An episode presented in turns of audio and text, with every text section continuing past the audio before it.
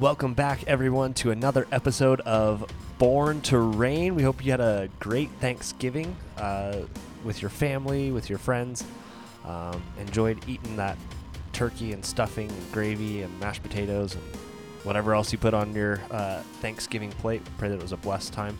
Uh, but it actually kind of got us thinking um, as we discussed in our Thanksgiving special. If you haven't, go uh, check that episode out. We discussed uh, the idea of Thanksgiving in general and uh, why it's a, a very beneficial uh, holiday for us, especially as Christians, and how we have a, a good reason to be thankful. Um, but it's one of the most beloved traditions for us as Christians, as a uh, a holiday that's not any found anywhere in Scripture, um, but it, it got us kind of thinking about the the nature of tradition in general and how th- there are many different things that we we would consider tradition and uh, things that we do and maybe don't even question why we do them that you know the answer is just kind of well we've kind of always done this.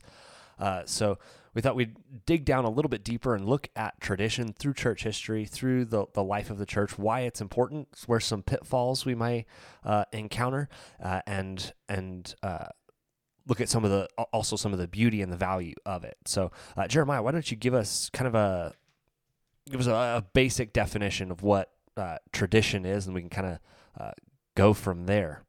Sure. Uh, so tradition, according to you know the best biblical source in the world, Merriam-Webster. So here's here's their here's their definition an inherited, established, or customary pattern of thought, action, or behavior, such as a religious practice or a social custom. Hmm. Uh, they say the handing down of information, beliefs, and customs by word of mouth. So, uh, so does that people, make a tradition not a tradition if it's written down? I, I believe. I think that, by definition is kind of the. I believe that is the case. Okay.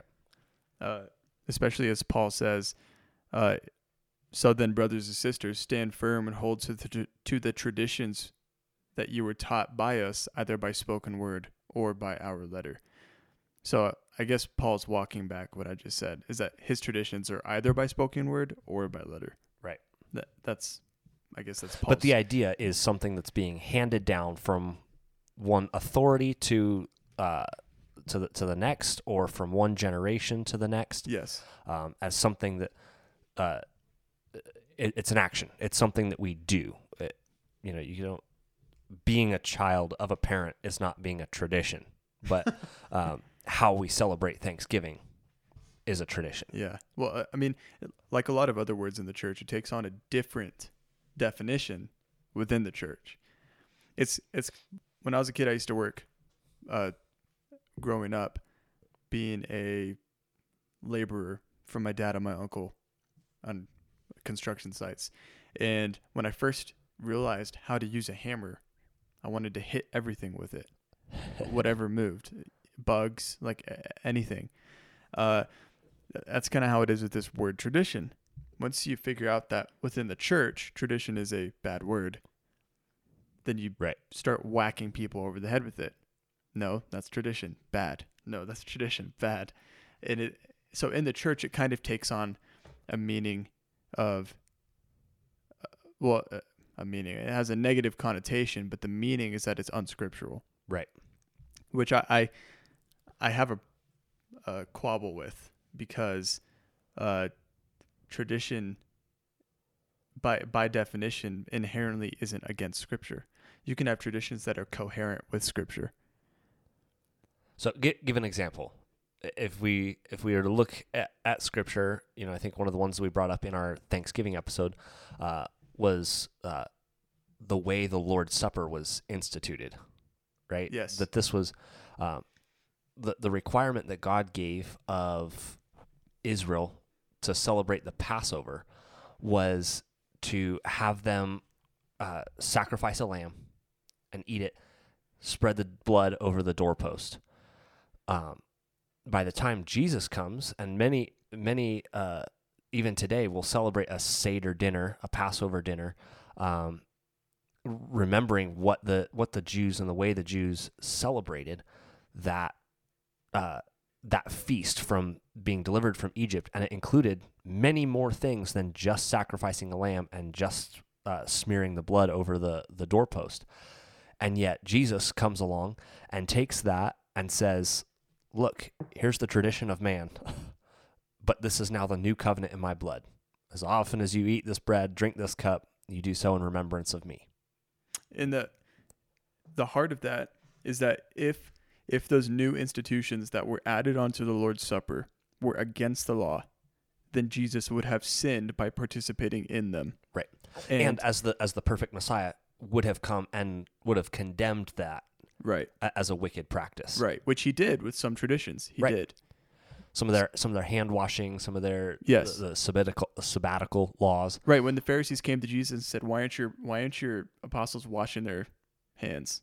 Right. He was like, "Because you te- you teach as Scripture the traditions of men." Right. So it's important to recognize that yes, Jesus condemns bad Scripture, but he also upheld good. Scri- he condemns bad tradition, but he also upholds good tradition. Right. And in the church, we we've lost the fact that he upheld the good tradition. Right. And that he participated in it. And also, I think there's a good argument to make. For example, I'll bring up I'll bring it up. Calvinism. Uh oh. Uh, I come to Tim and I say, "Hey, I think I'm a Calvinist." You say, "That's a tradition of men."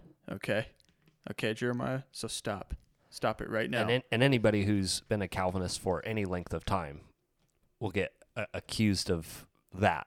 right? Yeah, I've- I've heard it several times. Uh, And but the problem is, in order to say that, first you have to prove that Calvinism isn't scriptural, but it's uh, explicitly scriptural. So it's not a tradition.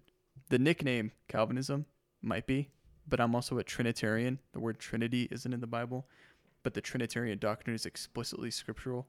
Right. So I, I don't think that those qualify as traditions per se, but that speaks to the fact that the word tradition has such a strong negative connotation with it that all you have to do is use that word and you'll send people running away from otherwise scriptural ideas. right. And that's a dangerous thing. That's that's that's not good. But I think one tradition, for example, I think this is a good example, is the anointing of babies. How they used to anoint them with oils. Hmm. Uh, Anglicans still do it. Actually, I think most of the church worldwide still does it. But it was Especially uh, in the Eastern Church, they do it a lot Right. for sure. But uh, when Aaron was anointed as a priest and all the other priests were anointed, they would be anointed with oil. And they were anoint the Levitical law eh, explains how to uh, make them priests in a chiastic order. And at the center of the chiasm is oil. Hmm. So the oil was the center of being anointed as a priest. Well, the new covenant, we're a holy priesthood. Right. Everybody who's saved is is a priest unto God. So after baptism, after a, a baby is baptized and made a priest unto God, they would anoint him with oil as a priest mhm. and a king, because kings were also anointed with oil. And John says we are priests and kings in Revelation chapter 1. So that's a good tradition where it doesn't say explicitly uh, anoint your children with oil, but that's a good tradition that's coherent with Scripture. Not necessarily said to do it, but would Jesus have done it? Well, he did the Passover traditions. Right. And now it, it, it, it creates a, and we'll probably get into this here in a minute with with some of the things of the, the Eastern Church and the Orthodox uh, side of things that Mhm.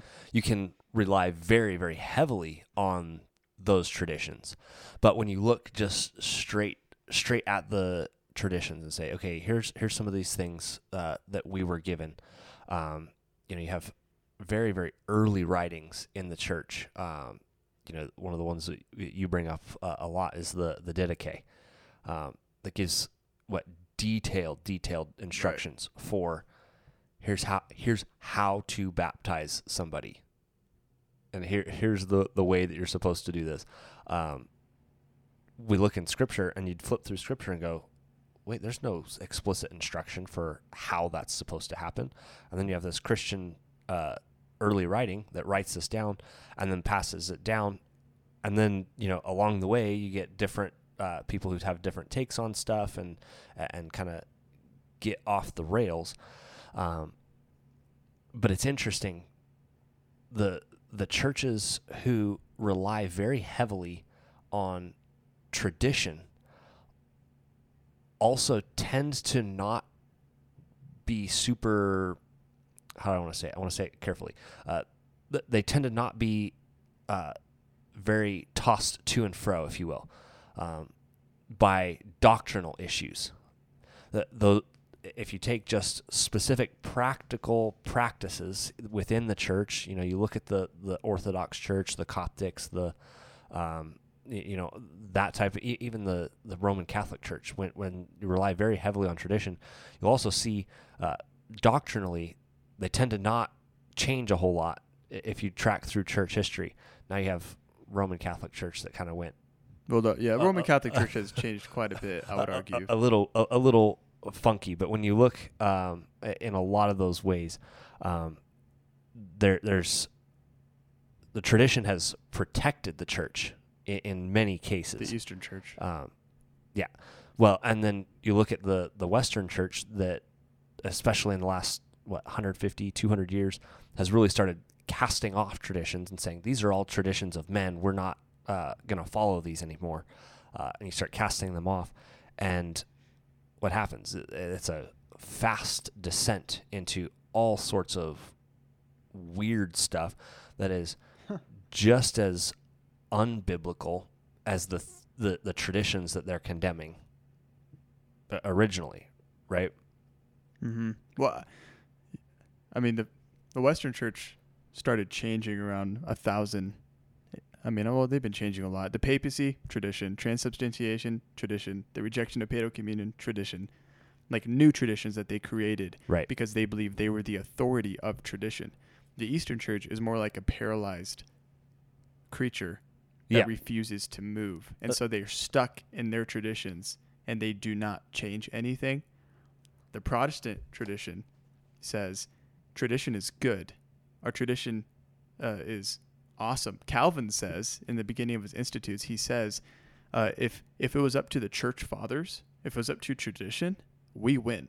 Protestants win. The reformers win. Mm. Uh, he's and then he goes through and quotes all these things like uh, a bunch of evidence from the fathers saying that we are the ones who win when it comes to tradition. The difference is what's the standard? By what standard? The right. Rome standard is themselves, right? Their own heart. E- the East has no standard. They they're just paralyzed. The Protestants have Scripture as their standard. Well, and that's that's that's where you get into the the trouble is that, well, in a lot of ways, that tradition has preserved them, like I said, but in some good ways, yeah. If you encounter a, a Roman Catholic, there are a, a, lot of Roman Catholics will tell you, um, yes, Paul writes there and says whether by uh, hold fast to the traditions, whether by uh, word or epistle. So that's spoken word or written word. hold to these traditions that were taught. The Catholic will then also elevate the oral tradition over the written tradition, mm-hmm. and and they create um, that oral tradition as superior to the written word, um, which when you again when you come back to the Protestant, the ref, the Reformation, um, and then take that and go look, we foundationally hold to sola scriptura. Um, if you can't justify your tradition from Scripture, you can't just be making stuff up. So there, there, right. there's a difference between, um, you know, uh, good tradition and bad tradition, which you mentioned earlier. Um, you can't just be bailing on um, what Scripture says and go, oh, well, I thought this was a good idea, and so we're going to start doing this. Um, but but you have to rely very. Where, where's your foundation? Does your foundation start with Scripture, or does it start somewhere else? And then when you move it somewhere else, you run into the the Roman Catholic where you have a pope um, that establishes tradition, which then becomes uh, binding on uh, the the uh, the Christian, the the follower, um, and and you you run you run yourself rampant into all sorts of weirdness. Um, sometimes with good intentions, other times Mhm. uh, probably not so, so good intentions. Yeah, there's some Uh, there's some things I can really admire. I I think that especially from the non-denominational uh, side of evangelicalism, I think the average non-denominational Christian who ran into an educated, well-spoken, serious, practicing Catholic would be at a loss for words if they were to get into an argument. Right. And I think that they would and I think that's why we have such a large amount of evangelicals converting to the Catholic Church. Right. As we speak. And I so there's some stuff I admire I admire that they have a connection to history that everybody is missing. And however, you can find that in the reformed tradition. And I believe that we actually have a great example and I'm so grateful for the example of Jesus in Mark 7 where Jesus says that the word of God, the written, the God breathed theopneustos word of God, the commandment of God, is the standard for tradition. When he says to the Pharisees, For you lay aside the commandment of God and you hold the tradition of men, Mark 7, verse 8, Jesus shows us the example that some traditions are good, like when he participates in the Passover traditions, some traditions are bad when they lay aside the commandment of God. Right. So I believe it's a worthy exercise to look at certain traditions that other churches have. Are they are they in uh, are they coherent with the commandment of God? If so, why not? If they want to do that, they can do that. Right. Uh, if they're at odds with the commandment of God, they should be rejected, just like Jesus did. Right. Well, and, and so uh, if we, um, maybe you can help uh, try and uh, g- give a some specific examples where some of those things can uh, be twisted and manipulated in. Um, and we discussed some of this in our, our episode on uh, religion, whether religion is a good thing or a bad thing, and we kind of discussed where that helps protect us. The though it puts us a gives us a fence.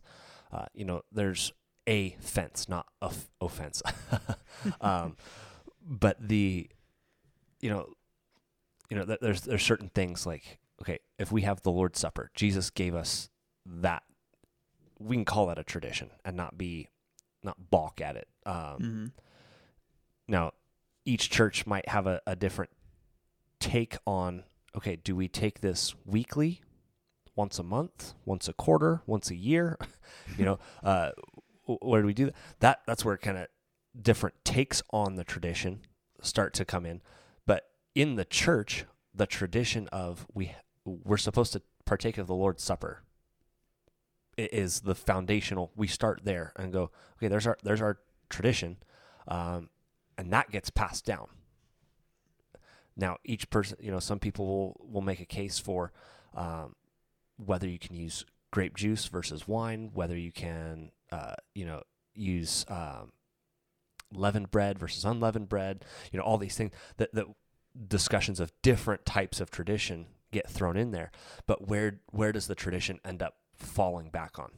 Is that Jesus commanded us in the in this case of the Lord's Supper, Jesus commanded us, uh, you're supposed to do this until I come back. Uh, uh, until I return, you're supposed to do this. Um, that's that's the tradition that we get to hold to. And there's a specific example. I don't know if you have any, uh, if anything else comes to mind, but there there's different ideas uh, that that come in that we have to be wary of. Okay, is um, communion then? Are we are we free to just kind of make it whatever we want, just so long as we're doing it, or uh, what parameters can we use to to help protect ourselves from just wandering into basically saying that nothing matters, uh, which is what you do when you just start casting off uh, a lot of tradition um, o- overall. There's two ditches on this on this road. The and And pretty significant dishes. yes, Yeah. uh, I, I think the w- the best way to keep us from being anti-tradition and anti-church, which is extremely dangerous and spiritually starving. I've been there. Uh, is the best parameter is belief in the Holy Spirit.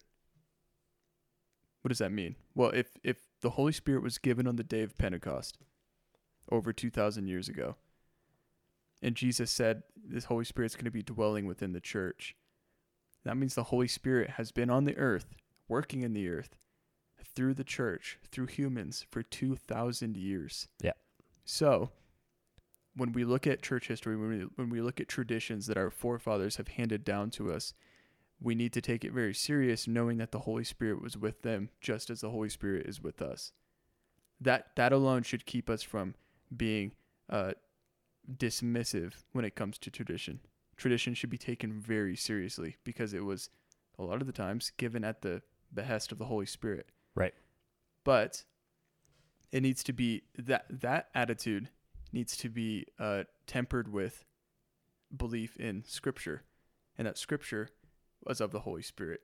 It always it all goes back to the Holy Spirit. So, for example, in the in the medieval times, we find hymn books where most of the hymns are to Mary.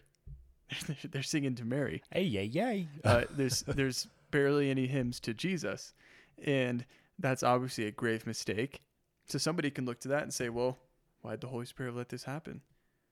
Shouldn't shouldn't we shouldn't we bow down to it and you know accept it and and do what do what they were doing? No. Why not? Well, because it goes against Scripture. So the whole our goal here is to follow the Holy Spirit, and if and if there's a certain tradition like the perpetual virginity of Mary, Calvin and Luther both held to it. And I believe they held to it out of a respect for church tradition and out of a scholarly look at the Bible. Right. But that's one of those things where, for example, you look at it and you're like, I can't really tell. When you when you dig into the Greek and stuff, you're like, I, I, I don't really know. I can't really tell. If you have a respect for church tradition and the fact that it's unanimous throughout church history, then you would lean that way. Right. That's that's the kind of uh, attitude towards tradition I think we should have, but we should also be willing to say, uh, they were wrong.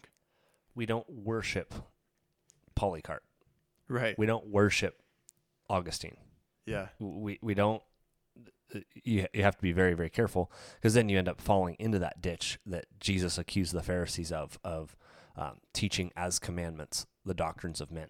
Mm-hmm. Um, and so I think if you take take the different streams of the the Christian faith or the different branches of our family tree, um, we can look at the Eastern Church and say there are many of them. I don't know that I would say all. Um, there are many of those uh, Eastern traditions uh, that we can, I think, genuinely say are brothers and sisters in Christ.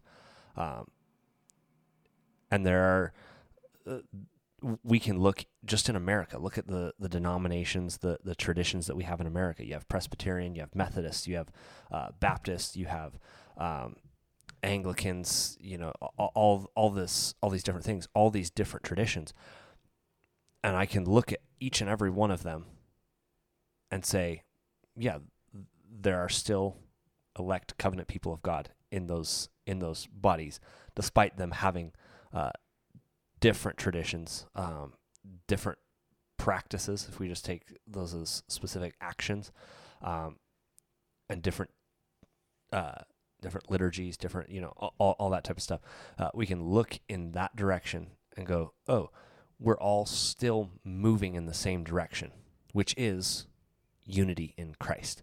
Um, I think that's that's one of the big things that we miss in the the I mean specifically in America the the, the church is so fractured over these traditions um, that we have to be careful to go well let's let's step back and examine um, you know get back to common ground and then kind of continue to work those those differences out um, because Christ is building us up as you mentioned earlier he's building us up into something. He, he's building a new temple.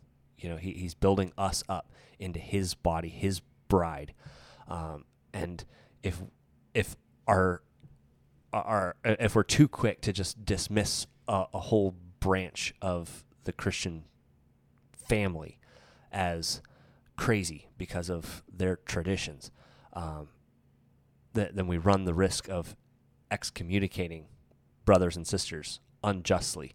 Um, in a lot of in a lot of um, shall we call it secondary issues, um, which is where we have to be very cautious how we approach the this topic of uh, tradition because it can be helpful, but it also can be very uh, dangerous uh, on both sides. Like you said, um, there's there's ditches on both sides.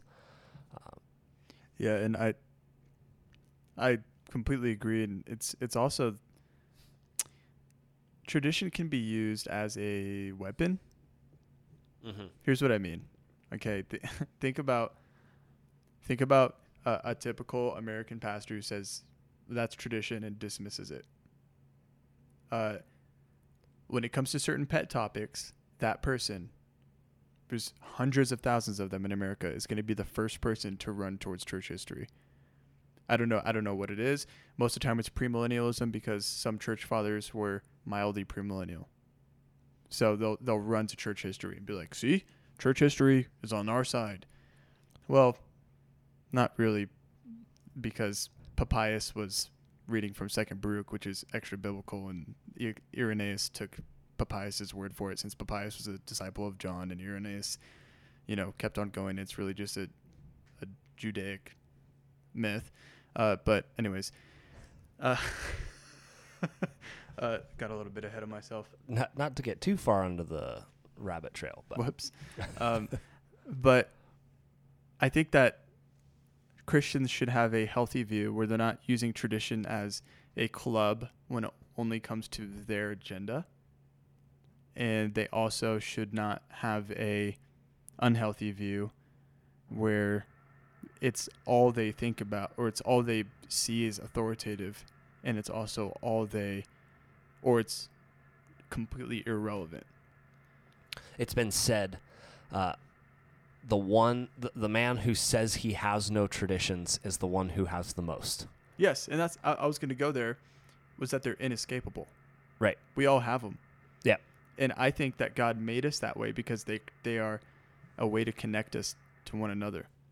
because in in the basic um, outlook on life we want to know that what we're doing matters I love the I love the, the, the phrase that R.C. Sproul was famous for using was that right now matters forever. Um, and we have this because we're eternal, immortal creatures that God created us with a soul that's going to live forever. Um, we have this intrinsic desire for meaning. We want to know that what we're doing here matters. Um, and it's and that it will continue to matter, that it will last.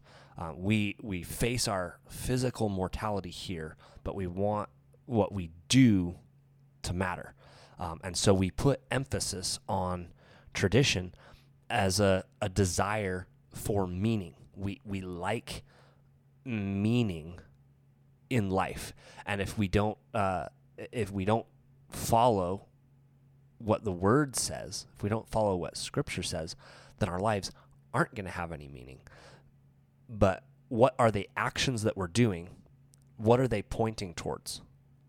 You know, th- there's a, a famous uh, cliche that I'm not a huge fan of. I think I've probably mentioned it in episodes before uh, that a Christian is supposed to uh, preach the gospel at all times and, when necessary, use words. Um, and th- there's elements of truth in that, I think. But w- the idea is by the way you live your life, people will know that you're a Christian. Um, there's a desire in that, even a, a cliche statement like that. There's there's a desire to say, what you do matters. Um, but if you're not, it, it, a lot of the people who use that same phrase will also turn around and you know point at you and say, you're not you're not following the Bible, you're following traditions.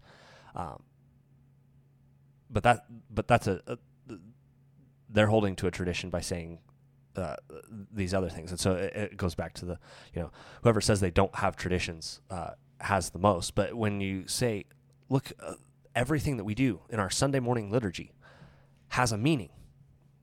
There, there's a tradition that was that was passed down, um, and we can take those things and go. That desire that you have for meaning, you can do things that have this uh, tradition built in that gives you that meaning. That's where a lot of you mentioned a lot of evangelicals falling into the Roman Catholic ditch. A lot of Reformed uh, evangelicals end up falling into the Eastern Orthodox and the that that uh, Eastern tradition in that pursuit of meaning.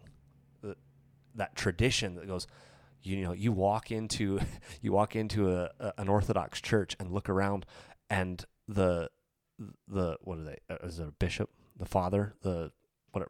Pastor? I don't know. I don't know. um, in the in the church can point to every single thing in the building and tell you what it means. That that there's nothing random in the Mhm. in, in the church, and there's a lot of tradition baked in there, and that's why it's very attractive to a lot of Mhm. people. Um, again, you got to be careful on that, but I think there's there's something worth learning from there to say, look, what we do when, especially, especially, and I can't emphasize that enough, especially when the saints gather together on the Mhm. Lord's day um, as a congregation, we're actually gathering as the body of Christ. Um, that what we're doing there matters, and so it it, it matters what we what we do, how we conduct ourselves, um, and, and the the things that we do there. in the beginning of the cantus, um, in the either forward or introduction, no, no, I think it's the intro. Uh, the Reverend Ben Zornes, your older bro, uh, he says something that I've never heard before, and I was reading it out loud to my wife, and I was just tearing up, and it, it was the, uh, the fact that when you speak, the vibrations that come out of your mouth never actually stop. Yeah, they resonate throughout the universe forever.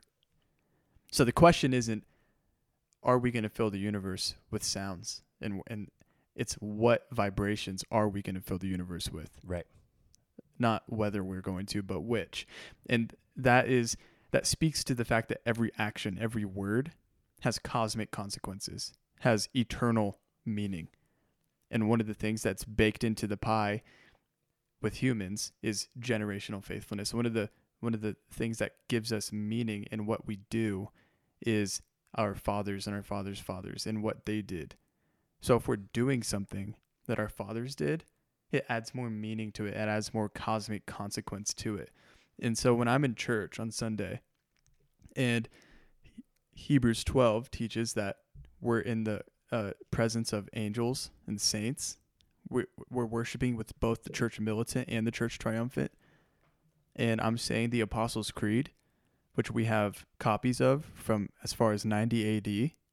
When I'm saying the Apostles' Creed, I'm recognizing that I'm saying the Apostles' Creed with almost all of the saints in church history, that I'm lifted up to the throne room of God through the firmament. And I'm saying this with an innumerable amount of saints and angels, and we're saying this together. Right. Now, that's a tradition that has meaning, has cosmic consequences. It connects me to the generations before me, and it connects the generations after me to myself. Right. Well, and just take that. Those creeds are great examples of, um, and, and we really got into this uh, in our uh, religion episode. Um, the, the the value of creeds and confessions that that help keep us united uh, across church history. Um, one of these things uh, it just popped in my head. Think about this. Um, there's only really one verse that you can sort of draw from to pray for your food. Oh, yeah, that's true. And yet, just about every Christian household that I've ever been at prays before every meal. Hmm. That's a tradition. That that's not something. uh, I'm I'm trying to remember where where it is. Um, I want to say it's in Thessalonians that that um, you're supposed to give thanks, and it specifically uh, ties it with food and meals. I think it's Second Thessalonians, but um, i it's it's funny that I mean that's something that's so simple. That's a tradition. That, that's a tradition. That's a tradition. Um, It's a good one. that's there's nothing wrong with it. Mm-hmm. A- and to the point where it's such a tradition that's so ingrained in Christian uh, households that if you, as a Christian, go over to another Christian's house and they don't pray before their meal, you're like, wait, what, are you doing? It's like you feel that something. Wait, something's off here. Mhm. uh, and, and you know, one way or the other, can a Christian eat and give thanks without, you know, praying out loud uh, in front of everybody else? Uh, sure, um, but um, and is it a good practice to to pray before your meals? Yes, Yes. absolutely. Um, but wow, that that's that's a that's a tradition that virtually everybody holds to, um, without question. No, no, nobody that I know of has ever gone. Well, can we justify praying before meals? Um, I've had a few people say that to me. oh, There, really? there are some very consistent minded people out there. I'll, I'll give them that. Uh, but have you ever seen the video of Apologia's church plant in uh, Kauai, Uh-uh. Hawaii? Oh, you're gonna dig this. So when they went to church, plant a church there, and they were getting to know the people, they realized that these people would sing a song before family dinners. Oh wow. You know what that song was? Hmm.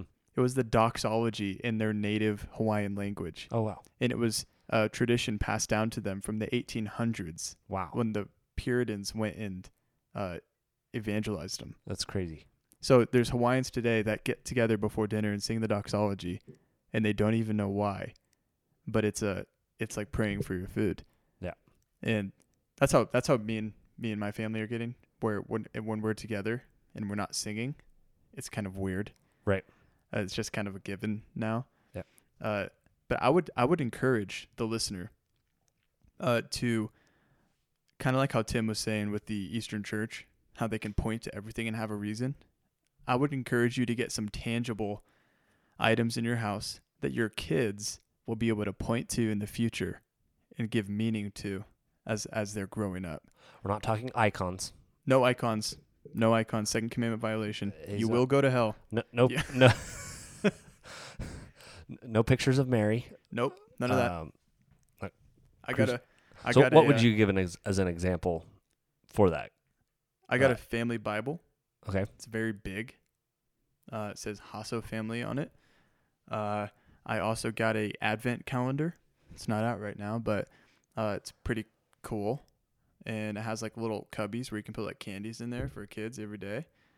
Um, I I'm planning on. I just don't have the guts to spend the money yet on getting items to put around the house for every liturgical season Hmm. on the liturgical calendar so that my children will grow up before they have the cognitive ability to understand they'll grow up uh, participating in the reality of jesus christ or uh, redeemed cosmos. Yeah.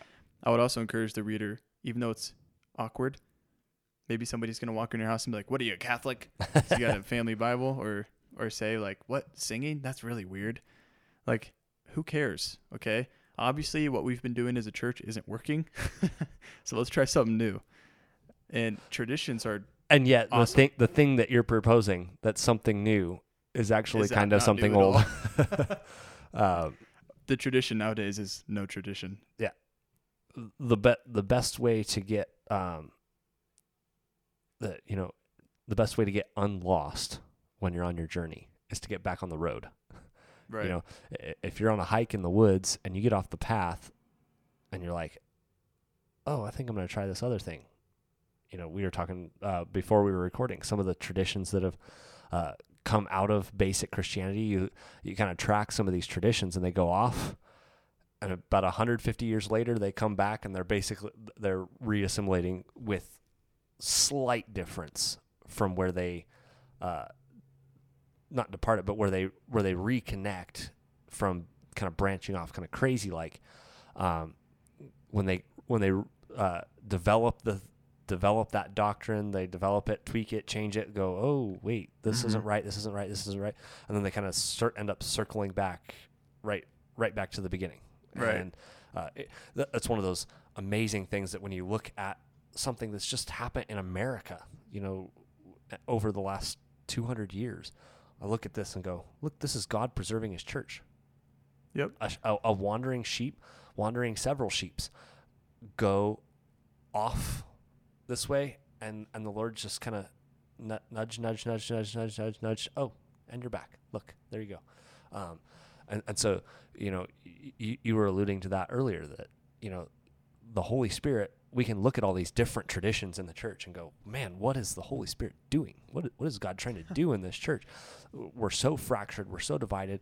You know, the uh, the Roman Catholic Church says that we have something like thirty thousand denominations in Protestantism Yeah. which isn't true, but you know, you know, we we can definitely what we can say is true is that we're fractured, um, but we know that God is doing something, um, and and as we are faithful to um, gather together with the Lord's people on the Lord's day to study the Lord's word um, and to do what the Lord commanded us to do, and at the very basic fundamental uh, of that is to go uh, disciple the nations.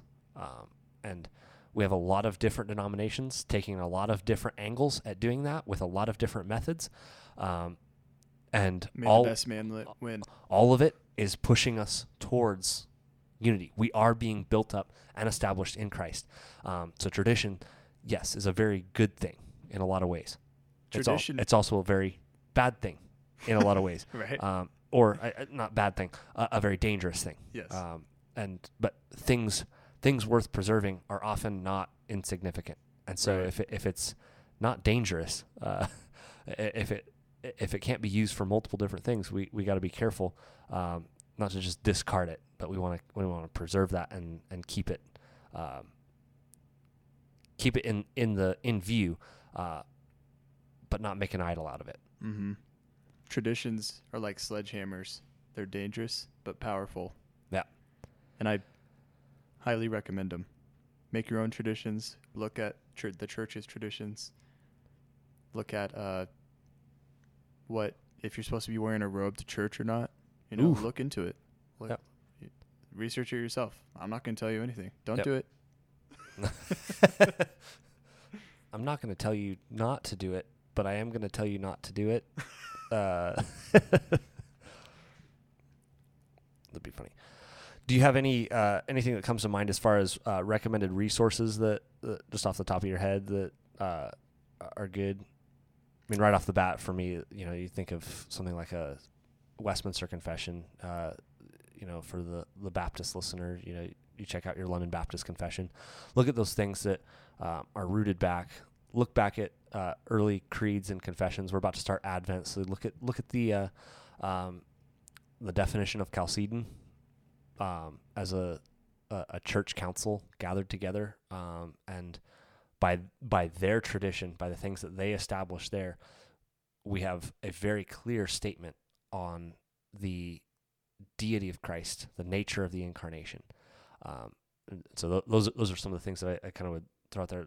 Look at those. Look at the ancient creeds and look at the way those have developed um, uh, Chris, Christian tradition uh, through the years. But uh, do you have any anything else you would you'd recommend? I would echo that. I would add the Heidelberg Catechism. Okay. It's a just just it's a brilliant piece of work. Uh, then I would also add uh, read some apostolic fathers. Read Augustine. Read Ambrose. Read Justin Martyr. Uh, do do a survey through church history. Look up church history lectures on YouTube. Ryan Ryan Reeves. On Amazon Prime, Ligonier Ministries has like six seasons of uh, survey way. of church history. Woo! Uh, There you go. I'm almost done with the first season right now. It's, Really? it's, it's pretty good stuff. I, I really love uh I have Peter Leithart's Revelation commentaries and he's very good at weaving in uh Revelation's a liturgical book. Yeah. So he's very good at weaving in the liturgy and church history and the church and how, how it all fits together in that book. I would recommend getting that. It's pretty expensive, but uh those are the But it looks resources good that on a come shelf. to mind. It does. It does look good on the It shelf. also outs you as a federal visionist, but you know, it's, yeah, I'm such a criminal and a jerk. I, I would just just read theology and histor- history and theology are inseparable. It, it'll it's gonna get in there. And know that tradition is not a bad word, Nope. but it can be if it becomes an idol. Does it is it pointing you to Christ and the worship of Christ or does that become the thing that you're worshiping? And that's Mhm. where it becomes a problem. Um, so be careful. Uh, we're not just saying, you know, eh, somebody could listen to this and be like, "Oh, these guys are saying tradition. Um, I'm going to convert to Eastern Orthodoxy tomorrow." Like, no, Right. no, no, no, no. Easy there, Tiger. Um, but uh, if one person comes to me and says, "I converted Eastern because of that podcast episode," I'm I'm ending it all. So, I'm gonna go dig a hole and cry in it. I will say though, a good a good uh, thing to watch out is is like if you have traditions and and you want to establish them and me and you are both young men, we want to establish traditions in our households. Right. And I think that it would be a failure. I think that tradition would have become an idol and it would have become a stumbling block if my kids leave my house not knowing what each of our traditions meant and Right. what it was pointing towards. Right. It's like baptizing your kid and not telling them why. Right. Doesn't make any sense. So if you're going to have traditions, they need to have meaning behind them. And the people who are participating in it need to know what that meaning is. it requires work. Right. is what you're saying. And it, it's not, you know, when we say those actions have meaning and they matter, um, that doesn't just mean that you just get to go through the motions and be like, whoa, well, what I'm doing matters. Therefore, I can check my brain at the door. um, Right. It's a but, magic pill. but but you need you need to be present and active and understanding, and that's uh, you know as young men, you know, looking to to raise families. That's that's where we start. You know, uh, and and we're we're commissioned with that. Um, but every individual Christian is uh, commissioned to understand everything that they do and why, um, and and to fellowship with a local body who understands what they're doing and why, um, and know that what we're doing here is building towards a glorious priesthood, glorious uh, temple being built up um, for our Heavenly Father and the world uh, that His Son purchased. So beautiful thing. With that, I think we'll I think we'll wrap it up. I agree. Traditions and why they matter. Now we will move on to our traditional ending. Goodbye. Goodbye. Catch you guys next time.